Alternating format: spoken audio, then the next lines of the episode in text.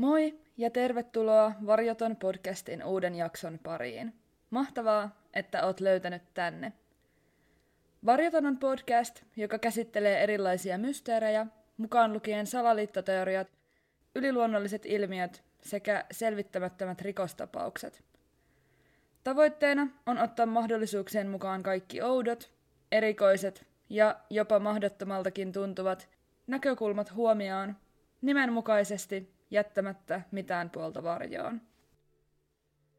Tämänkertaisessa jaksossa pääsemme jälleen syventymään suomalaiseen rikoshistoriaan. Hyvin monille kuuntelijoista jakson aihe voikin olla ennestään tuttu. Tässä jaksossa käsittelen tapausta, joka kansankielisesti tunnetaan nimellä Kirkkonummen kolmoissurma. Sisältövaroituksena mainittakoon, että jaksossa tullaan nimensä mukaisesti käsittelemään raakoja henkirikoksia ja muun muassa pienen lapsen kuolemaa. Jos tällainen aihe tuntuu ahdistavalta, kannattaa siis kuunnella vaikkapa jokin toinen jakso. Mutta sen pidemmittä puheitta mennään suoraan aiheen pariin.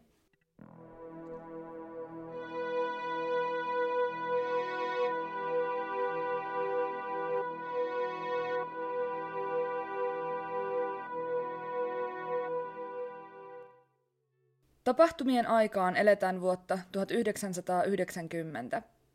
41-vuotias yrittäjä Veikko Antero Rytkönen sekä hänen 34-vuotias avopuolisonsa Berit Annemarie Andersson ovat kokeneet vastikään suuren elämänmuutoksen. Hiljattain toisensa tavanneelle pariskunnalle on siunaantunut ensimmäinen yhteinen lapsi kuluvan vuoden huhtikuussa – ja he elävätkin onnellista lapsiperhearkea, totutellen vielä uuteen tilanteeseen, uusperheenä toimimiseen. Veikon ja Beritin ensimmäinen yhteinen lapsi saa nimekseen Jessica Melanie Anderson. Perhe asuu Kirkkonummella, Volsin kylässä. Kirkkonummi sijaitsee noin 20 kilometrin päässä Helsingistä pääkaupungin länsipuolella. Volsin kylä puolestaan sijaitsee noin kuuden kilometrin päässä Kirkkonummen keskustasta, ja asuinpaikkana se on hyvin pieni ja siitä syystä melko rauhallinen. Juuri täydellinen paikka lapsiperheelle. Vuonna 2011, eli vajaa 20 vuotta jakson tapahtumia myöhemmin, kylän asukasluku on ollut vain 374. En valitettavasti löytänyt tietoa Volsin kylän asukasluvusta tuolloin 90-luvulla, mutta oletettavasti se ei ole ollut ainakaan mitenkään radikaalisti tästä tuoreemmasta tiedosta poikkeava. Nykypäivänä Volsin kylässä toimii muun muassa Kirkkonummen vanhainkoti, Volskoti, ja sinne on pystytetty frisbeegolfrata. Veikko Rytkönen halusi taata lapsilleen parhaan mahdollisen kasvuympäristön ja rakennuttikin Volsin kylään perheelleen suuren omakotitalon. Tiilitalo sijaitsi metsän ympäröimällä tontilla. Siinä oli kaksi autotallia ja sen koivupuiden katveeseen jäävää pihaa koristivat aikanaan kukkaistutukset sekä puutarhakalusteet. Talon ikkunoissa riippuivat kauniit laskosverhot. Ajalleen poikkeuksellisen hulppea talo rakentui hyvin rauhalliselle paikalle ja sen lähin naapuritalo sijaitsi noin 200 metrin päässä. Talon suuri piha olisi muutaman vuoden päästä oivallinen temmellyskenttä vastikään syntyneelle Jessikalle. Veikon, Beritin ja Jessikan kanssa samassa taloudessa asui lisäksi Beritin yhdeksänvuotiaat kaksospojat, jotka olivat naisen aikaisemmasta suhteesta. Myös Veikolla oli aikaisemmasta suhteesta lapsia – mutta nämä olivat jo aikuisia ja asuivat täten omillaan. Lauantaina 28. heinäkuuta vuonna 1990 perhe viettää lähes normaalia kesäpäivää kotonaan. Poikkeuksellista on, että kotona eivät ole aivan kaikki perheen jäsenet. Beritin kaksospojat ovat yökylässä isänsä luona, ja täten kirkkonummelaisessa omakotitalossa – Tämä kyseinen heinäkuinen päivä ja sen ilta on ainakin hieman tavallista rauhallisempi. Illan hämärtyessä Veikko ja Beerit asettuvat nukkumaan makuhuoneessa sijaitsevaan vesisänkyynsä. Tapahtumien aikaan noin kolmen kuukauden ikäinen Jessica vauva yöpyy vanhempiensa kanssa samassa sängyssä, heidän vieressään. Tässä vaiheessa kukaan ei osaa aavistaa, että päivämäärä tultaisiin muistamaan Kirkkonummen kolmoissurman tapahtumapäivänä. Vielä 30 vuotta tapahtumien jälkeen tekijä ei olisi selvillä.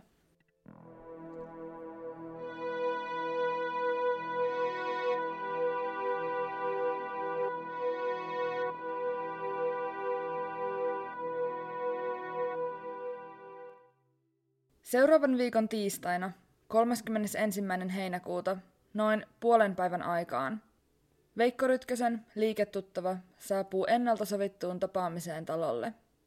Etuovi on lukossa ja perheen autot talon pihassa, mutta lukuisista koputusyrityksistä huolimatta kukaan ei tule avaamaan ovea. Tämä ei ole lainkaan Rytkösen tapaista, ja huolestunut liiketuttava päättääkin soittaa paikalle poliisit. Poliisien saapuessa talolle kaikki näyttää ensisilmäykseltä normaalille. Talon ulkopuolella tai äkkiseltään katsottuna sisäpuolella ei ole havaittavissa mitään poikkeavaa. Hetken päästä traaginen tilanne kuitenkin valkenee, kun makuuhuoneessa odottaa järkyttävä näky. Se pitää sisällään kolmen ihmisen, Veikko Antero Rytkösen, Berit Annemarie Anderssonin sekä pikkuisen Jessica Melanie Anderssonin ruumiit. Jo makuuhuone itsessään kertoo faktaa tapahtuneesta, eikä missään vaiheessa ole epäselvää, etteikö kyse olisi äärimmäisen väkivaltaisesta rikoksesta. Veikko Rytköstä ja Berit Anderssonia on isketty useita kertoja teräaseella. Tekotapa on ollut erityisen julma ja raaka. Mainittakoon tässä välissä, että julkisuuteen ei olla ymmärrykseni mukaan annettu tarkkaa kuvausta murha-aseesta.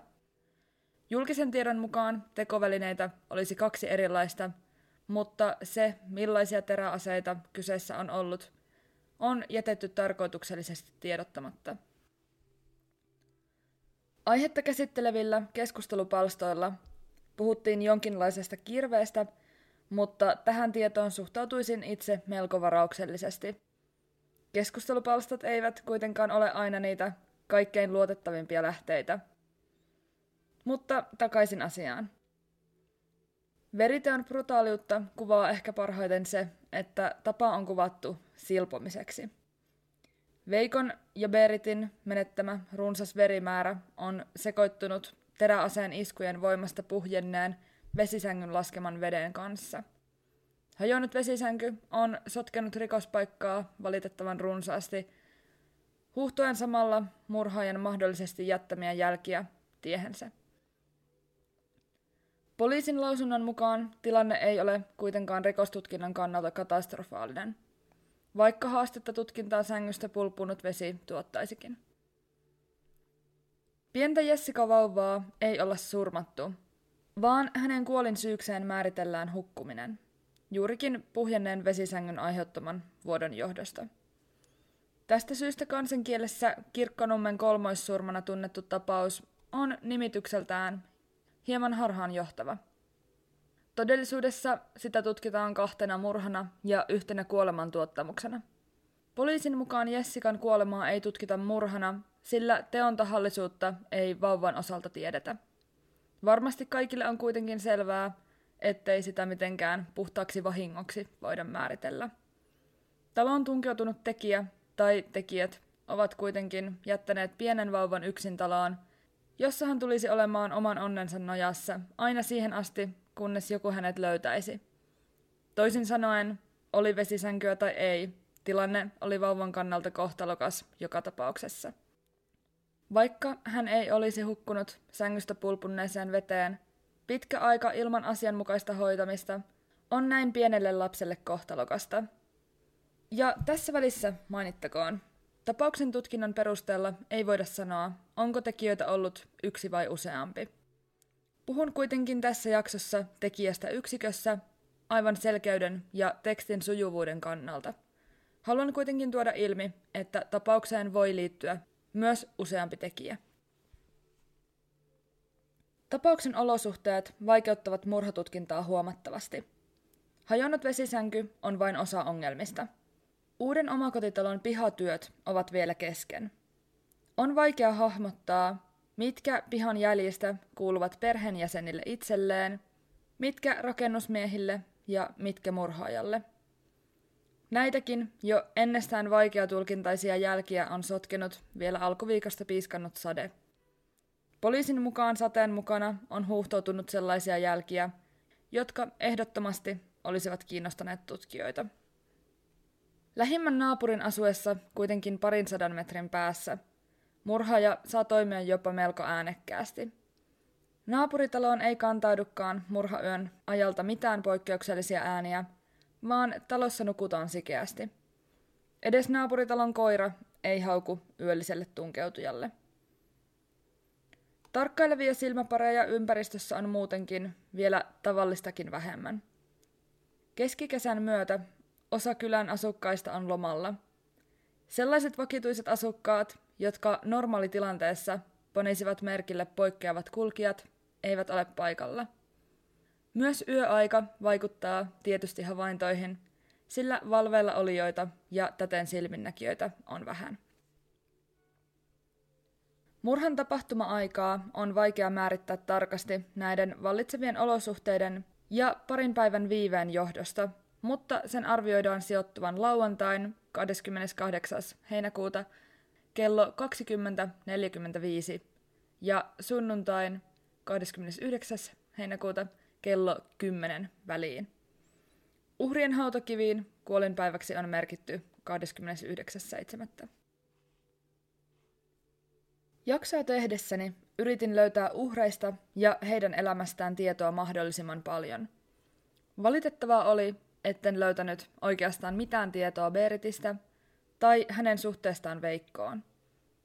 Perheen isästä, Veikko Rytkösestä, tietoa oli hyvin rajallisesti, mutta kuitenkin hieman Berittiä enemmän. Rytkönen oli Itä-Suomesta lähtöisin oleva koulu- ja käymätön mies – hänen jopa häikäilemättömäksi kuvattu työnteko ja yrittäminen on tuottanut tulosta ja saanut hänet nousemaan pinnalle. Miehen yritys toimi muun muassa nosturivuokrauksen, puunkorjuun ja hinauspalvelun muodossa. Rytkösen asennetta ja elämäntyyliä on luonnehdittu melko suorasukaiseksi. Hän ei lukemani mukaan esimerkiksi epäröinyt mennä itse henkilökohtaisesti ja suoraan perimään velkoja muilta. Hän myös saattoi taluttaa rattijuoppoja kirjaimellisesti niskaotteella poliisiasemalle. Kaikesta päätellen Veikko on siis ollut melko omalaatuinen persona kaikessa kuvailussa häikäilemättömyydessään ja suorasukaisuudessaan. Hän on varmasti herättänyt ristiriitaisia tunteita yhdessä jos toisessa. Kuitenkaan ilmeisesti suoranaisia vihamiehiä hänellä ei ollut, tai ainakaan mainintaa sellaisista ei löytynyt. Ja jälleen mainittava tämänkin tapauksen yhteydessä.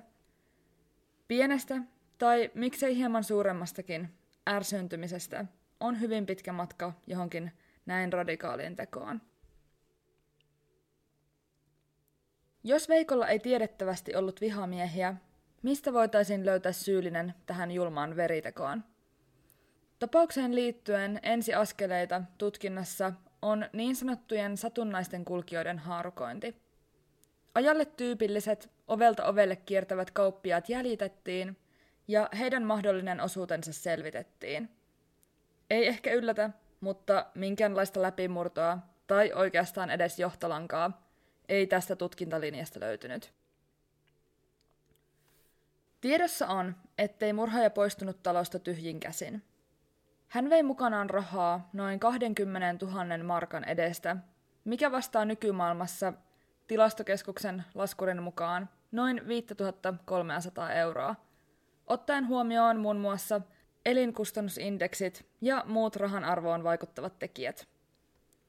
Lisäksi murhaajan mukaan lähtee rahan säilyttämiseen tarkoitettu teline – jota säilytettiin tapahtumahetkellä talon keittiössä.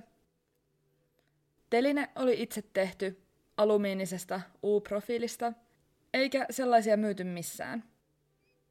Anastetut rahat murhaaja kokosi Rytkösen lompakosta ja tuosta mainitusta telineestä. Vielä näiden lisäksi asunnosta katosi tapahtumien myötä Veikko Rytkösen muistikirja, jossa oli tietoa hänen yrityksensä asioista. Erään lähteen mukaan muistikirjassa olisi lukenut Rytköselle veloissa olleen henkilön nimi, mikä kieltämättä kuulostaa vähintäänkin mielenkiintoiselta. Tämä tieto löytyy kuitenkin ainoastaan yhdestä lähteestä, joten tulee siihen suhtautua tietynlaisella varauksella. Jotakin sellaista muistikirjassa on kuitenkin ollut, että tekijä on kokenut tarpeelliseksi ottaa sen mukaansa. Olisiko kirja paljastanut mahdollisesti veloissa olevan tekijän nimen, vai sisälsikö se jotakin muuta, joko tekijälle tai tutkijoille tärkeää informaatiota? Sitä voidaan vain arvailla.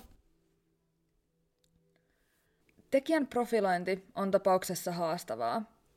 Poliisi uskoo, ettei tekijä ole kertonut teostaan kenellekään. Toisaalta samainen tutkinnanjohtaja uskoo, että murhaaja on vielä elossa ja kantaa tekojaan omalla tunnollaan yhä tänä päivänä. Rikoksen motiivin selvittäminen olisi keskeistä, jotta oikean henkilön jäljille olisi mahdollista päästä. Vaikka rahaa paikalta vietiinkin paljon, on epätodennäköistä, että sen varastaminen olisi ainoa motiivi. Kuten sanottu, perheen isä säilytti suurta osaa rahoista keittiössä. Pelkkä keittiötä penkonut murtovaras olisi todennäköisesti painut paikalta rahojen kanssa tai kohdistanut vastarintaa ainoastaan tilanteessa, jossa hänet olisi saatu kiinni niin sanotusti rysän päältä. Kaikki uhrit löytyivät kuitenkin surmattuina sängystään. Tilastollisesti Suomessa on myös harvinaista, että murtovaras tunkeutuu asuntoon, jonka asukkaat ovat kotona. Poliisin mukaan tekijä tunkeutui asuntoon tarkoituksenaan tappaa.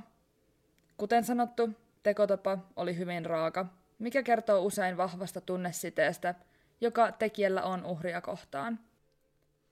Tällaiset viharikokset, joissa vahva raivon ja vihan tunne on mukana, ovat usein niitä kaikista raaimpia ja yliampuvimpia. Motiiviksi on täten esitetty esimerkiksi kateutta, mustasukkaisuutta ja katkeruutta. Poliisin lausunnon mukaan tapauksessa mikään ei viittaa siihen, että kohde olisi valittu sattumanvaraisesti, vaan teko on ollut erittäin suunnitelmallinen. Tekijällä on ollut hyvin aikaa tarkkailla taloa ja varmistua talon väen nukkumisesta. Tilanteen tullen Veikko Rytkönen ja Berit Andersson ovat mitä todennäköisimmin tulleet täysin yllätetyiksi. Talon tunkeutunut kylmäverinen murhaaja on yleisen käsityksen mukaan surmanut ensin Veikon, joka on todennäköisesti herännyt tilanteessa. Päätelmän on tultu, sillä muutoin Veikko olisi ehkä kyennyt puolustamaan naisystävänsä ja tilanne olisi voinut edetä toisella tavoin. Lisäksi Veikon ruumiista löydetyistä jäljistä on voitu päätellä, että mies on yrittänyt taistella hyökkääjää vastaan, kuitenkaan siinä onnistumatta. Tämän jälkeen hyökkäyksen kohteeksi on joutunut Berit. Veriteon jälkeen paikalta painut tekijä suuntasi aluksi metsään, minkä jälkeen palasi jonkin matkan päässä olleelle autolleen poistuen paikalta.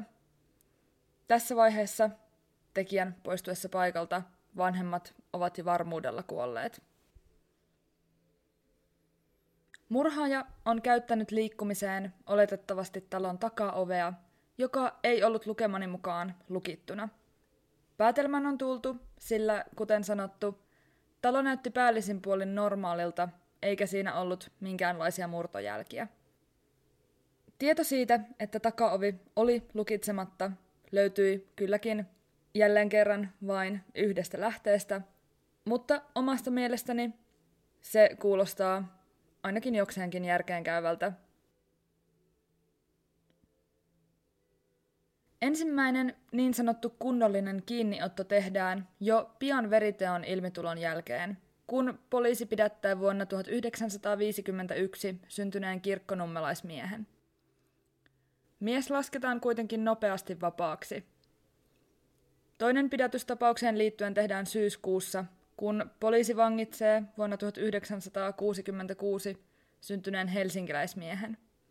Pidätyksen peruste on melko hutera ja epäilykset miestä kohtaan heräsivätkin, kun tämän sormenjälki löytyi rikospaikalta. Suurimmassa osassa lähteistä näistä kahdesta epäilystä ei annettu juurikaan sen yksityiskohtaisempia tietoja, mutta erässä lähteessä mainittiin, että juurikin tämä helsinkiläismies olisi ollut Veikko Rytkösen poika tai muu lähisukulainen. Tämä selittäisi sormenjäljen löytymisen luonnollisuutta ja sen myötä sitä, miksi asia ei pidetä kovinkaan perusteltuna todisteena. Oli miten oli, lukemani mukaan kyseinen mies oli vähintäänkin perheelle tuttu ja kertomansa mukaan vierailut viimeisimmän kerran asunnolla juuri murhaa edeltäneen ajankohtana 28.7. noin puolen päivän aikaan. Tällöin hän kävi palauttamassa lainaamansa porakoneen, minkä hän jätti asunnon keittiöön. Rytkönen ei ollut miehen mukaan tuolloin paikalla, mutta muita perheenjäseniä oli talossa. Parissa lähteessä tuo toinen epäilty, 1951 syntynyt kirkkonummelaismies, nimettiin Beritin entiseksi mieheksi, kuitenkin eri henkilöksi kuin se, jolla oli Beritin kanssa nämä yhteiset kaksospojat. Kummallakaan näistä kahdesta miehestä ei ole alibia, mutta ei ole olemassa myöskään tarpeeksi raskauttavia todisteita, jotta heitä voisi epäillä saati syyttää tapahtumista. Tässä olivat oikeastaan henkilöt, joita kohtaan epäilykset ovat suuntautuneet. Voisi siis melkein sanoa, että tietoa tekijästä, motiivista tai oikeastaan mistään muustakaan tapaukseen liittyvästä keskeisestä yksityiskohdasta ei todellakaan ole –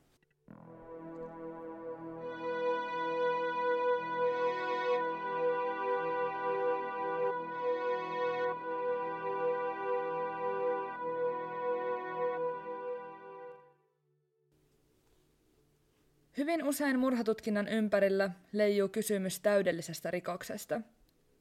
Rikoksesta, jossa tekijä onnistuu virheettömästi.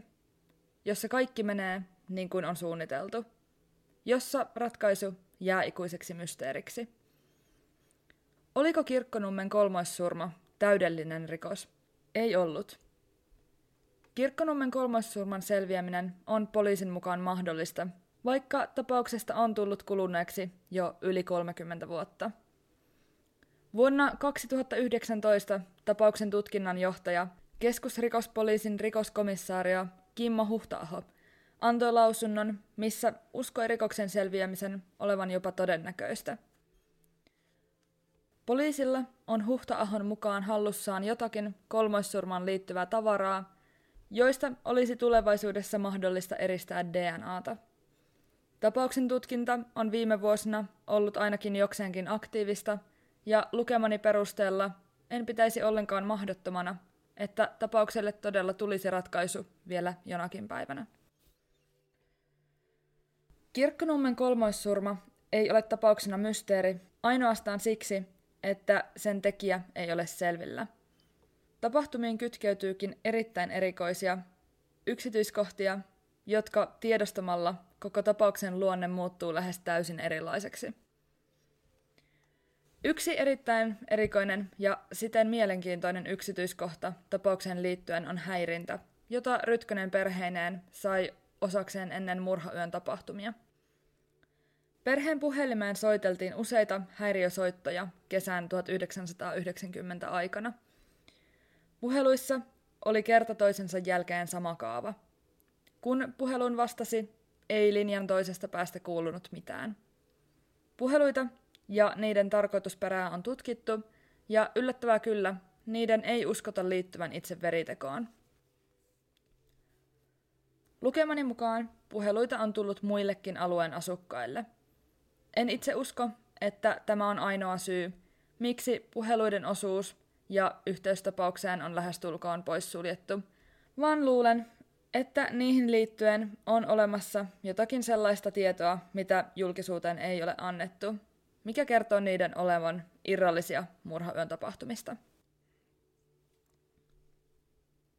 Toinen ikään kuin häirinnäksi luokiteltava yksityiskohta, mahdollisesti tapaukseen liittyen, tapahtui noin kaksi viikkoa ennen varsinaista veritekoa. Tällöin perheen postilaatikkoon saapui kirje, joka oli osoitettu Veikko Rytköselle. Kirje tunnetaan julkisuudessa niin sanottuna Paanasen kirjeenä, ja siinä pyydettiin Rytköseltä hänen yrityksensä palveluita. Kirje kuului seuraavasti. Hyvää iltaa. Tarttisin hinausautoa Peuramaalla. Asuntoauto MB. Tulen vaimoni kanssa paikalle kello 23.30 ja odottelemme hinausautoa siellä. Meidät pitäisi hinata Malmin veholle. Terveisin Matti Paananen. Etenkin tämä yksityiskohta kummastuttaa itseäni aivan sanoin kuvailemattoman paljon. Miksi pyyntö suoritettiin kirjeellä sen sijaan, että siitä olisi soitettu? Kuinka kirje olisi edes saatu Rytkösen postilaatikkoon? Jos oikein karttaa tulkitsin, Peuramalta olisi Volsiin, jossa Rytkönen perheineen asui, yli 10 kilometrin matka. Tietysti voihan lähettäjällä olla hinausta kaipaavan asuntoauton lisäksi toinen auto, jolla hän on väliä liikkunut, mutta kysymykset eivät silti lopu tähän. Jos kirjan lähettäjä ei esimerkiksi omistanut puhelinta tai hänellä ei ollut muuten mahdollisuutta soittaa, miksei hän olisi suoraan koputtanut talon ovelle? Toki on mahdollista, ettei ketään olisi kotona, ja siitä syystä postilaatikkoon jätetty lappu olisi ainoa järkevältä tuntuva vaihtoehto. Kirjassa ei kuitenkaan mainittu päivämäärää, minkä lisäksi yöllinen ajankohta kello 23.30 tuntuu todella erikoiselta. Miksi auton hinaukseen tulisi tapahtua yöllä? Olisiko kirjeen perimmäinen tarkoitus ollut kuitenkin houkutella Rytkönen ansaan? Mahdollisesti, mutta näin kuitenkaan ei tapahtunut. Rytkönen todella meni kirjeessä pyydetylle paikalle ilmoitettuna ajankohtana, mutta kukaan muu ei paikalle saapunut. Ei ainakaan sen mukaan, miten Rytkönen itse kuvaili asiaa lähimmäisilleen. Itselleni heräsi kuitenkin kysymys, tai ehkä pikemminkin ajatus, että olisiko mahdollista, ettei Rytkönen itse olisi ollut tässä kohtaa rehellinen. Jos paikalla todellisuudessa olisikin ollut joku, joka olisi esimerkiksi esittänyt uhkailuja tai erinäisiä vaatimuksia, joita Rytkönen syystä tai toisesta ei olisi halunnut jakaa läheisillään. Mene ja tiedä, mutta kirjassa mainittu Matti Paananen paikalla ainakaan ei ollut. Poliisi nimittäin tutki kirjeen allekirjoittaneen henkilön taustoja ja täten selvitti, ettei kyseistä henkilöä ollut todellisuudessa olemassa. Kirje oli siis tekaistu, mutta missä tarkoituksessa? Kiusanteoksi vai mahdolliseksi ansaksi? Hyvin vaikea sanoa. En ole ainoa, joka on takertunut kirjeen arvoituksellisuuteen. Se onkin kaikessa mystisyydessään herättänyt jopa salaliittoteorioita ihmisten keskuudessa. Kirjan ollessa niin ympäripyöreä ja asiayhteyteen nähden outo, sen on spekuloitu sisältävän salakieltä. Päivämäärän puuttuminen viittaisi ennalta sovittuun aikaan ja peuramaa ilman sen tarkempaa osoitetta ennalta sovittuun paikkaan. Asuntoauto voisi puolestaan viitata johonkin määrään, liittyen esimerkiksi rahaan tai huumeisiin. Tämän lisäksi alkuperäisessä kirjeessä tiettyjä sanojen tavuja on alleviivattu, mikä villeimmissä teorioissa tulkitaan selkeäksi merkiksi jostakin syvällisemmästä merkityksestä. Alleviivattuja tavuja ovat el sekä ma, mitkä eivät ainakaan itselleni sano kyllä mitään. Lisäksi hinauskohde, Malmin veho, oli ainakin oman tulkintani mukaan lainausmerkeissä. Kuvakirjeestä on suhteellisen epäselvä, mikä vaikeuttaa sen tulkintaa jonkin verran. Jos tuo kohde kuitenkin todellisuudessa lainausmerkkeihin oli kirjattu, eikä kyseinen merkintä ole vain omaa ylianalysointiani, saa kirje lisää merkilliseltä tuntuvia piirteitä. Laitan kuvan tuosta alkuperäisestä kirjeestä podcastin Instagramiin. Käy ihmeessä vilkaisemassa.